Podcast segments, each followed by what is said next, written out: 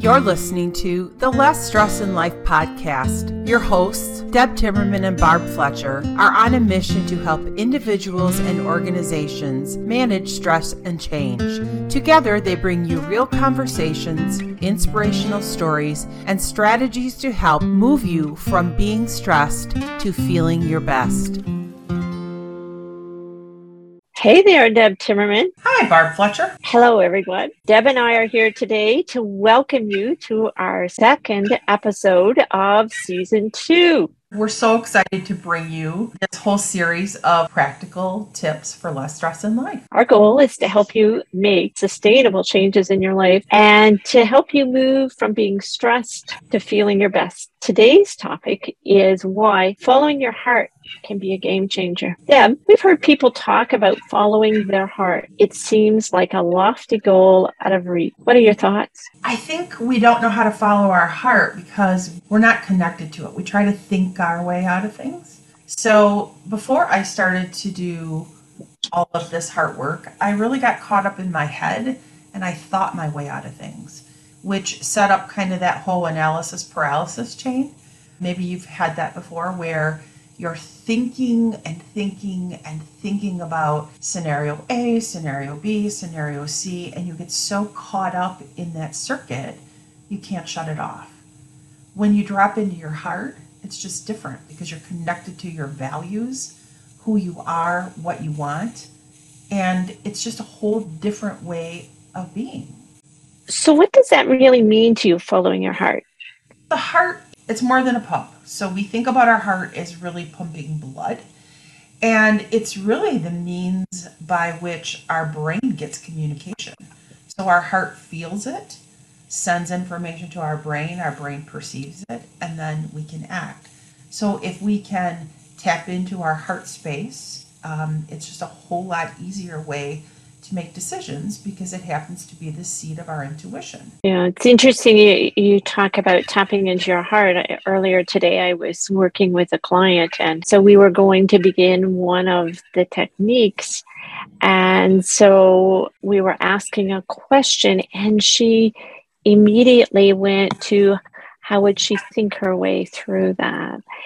And what was interesting was when she was able to move into that heart space, the answer that she received was quite different. It's so easy to go to that headspace. We we don't really learn the tools to tap into our heart space. And when we talk about tapping in, it means that we are able to slow down and connect in a way that we can get rid of all the noise and connect to the essence of who we are. We have this inner knowing, this inner guidepost, but we're so busy listening and trying to think our way out of it that we don't really connect with those core values or those feelings that are really part of it. So it sounds like tapping into your heart or knowing what your heart is is very much part of who you are now. Has that always been the case? Oh, heavens no. I used to be the queen of analysis paralysis. So anytime I had to make a decision, my head was going all the time. So those random thoughts, those unconscious things that simmer below the surface would come up in this like random series of snapshots in my head and I'd relive old things that happened to influence why I was having a hard time making a decision. And so I really didn't move forward very much or very quickly because I was always worried about the what ifs or what I should be doing or what is so and so going to think about this. And when I was able to figure out what was really important to me, then it made that decision making a lot easier. So if something came up and I knew what was important to me and I could identify that, then that became the lens through which I viewed that problem. So the decision making became easier and those crazy thoughts subsided. Like I don't have that anymore. So it's affected how productive I am in business. It's affected my relationships. It's changed my life really. So last week we talked about resolutions and habits and we heard about habits are likely to, to be easier to keep up with. So, how does the ability to stick with a new habit change if you are, in fact, following your heart? I think once you're aligned with what's truly important, the habits come and they follow naturally. So, as I mentioned, as that head chatter subsides and you can feel it in here, the decisions are easy. For example, this morning, I do a morning practice every morning where I get in tune with how I'm feeling and really set my intention and my tone for the day. And I usually do that with my husband. He happens to be on a little snowmobile trip. So it would be really easy to not do that and to, to not have that practice today. But I know what's really important to me, and I know that when I get centered inside my heart, my day goes better, my relationships are richer, I can be connected to conversations. And so it made that practice almost be like something I didn't want to give up today, even though my regular routine wasn't happening. So that's how habits come when you're in your heart because it feels so good. You don't want to not do it. They're non negotiable. They, yeah.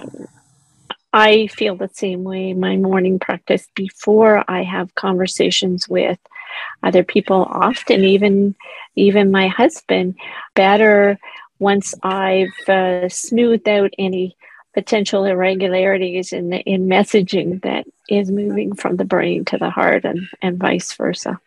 I think we bring a lot of baggage to a conversation always. So mm. we're conversation and when the brain is turned on, we're thinking about maybe formulating an answer to a person's question before we even know what that question is.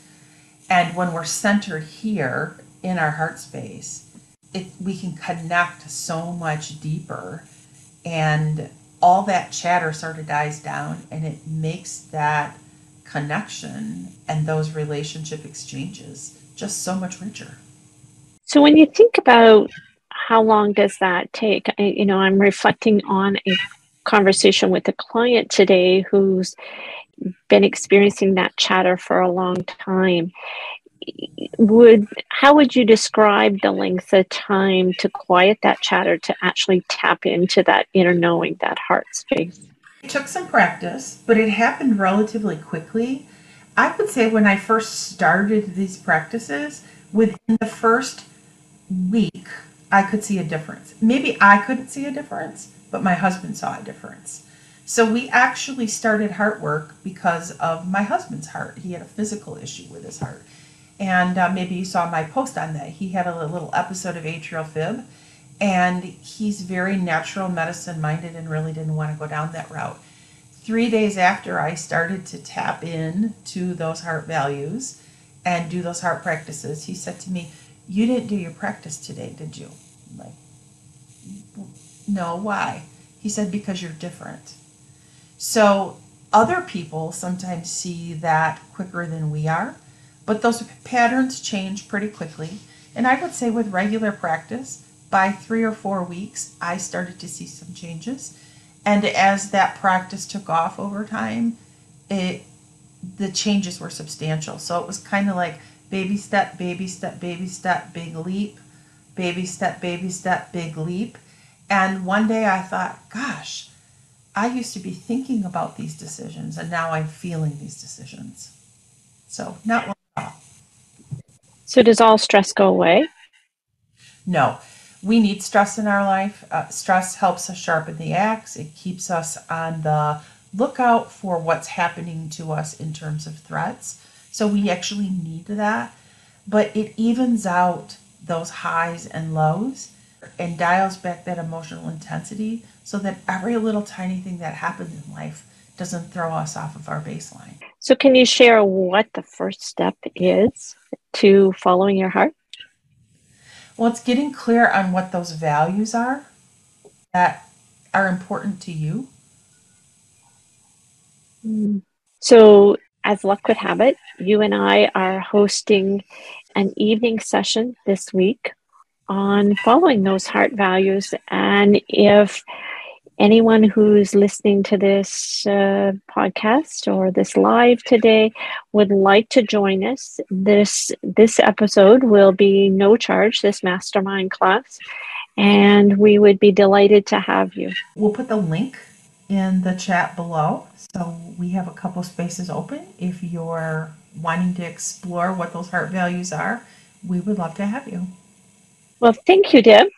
It's been it's been great. Have a great day. Ta ta.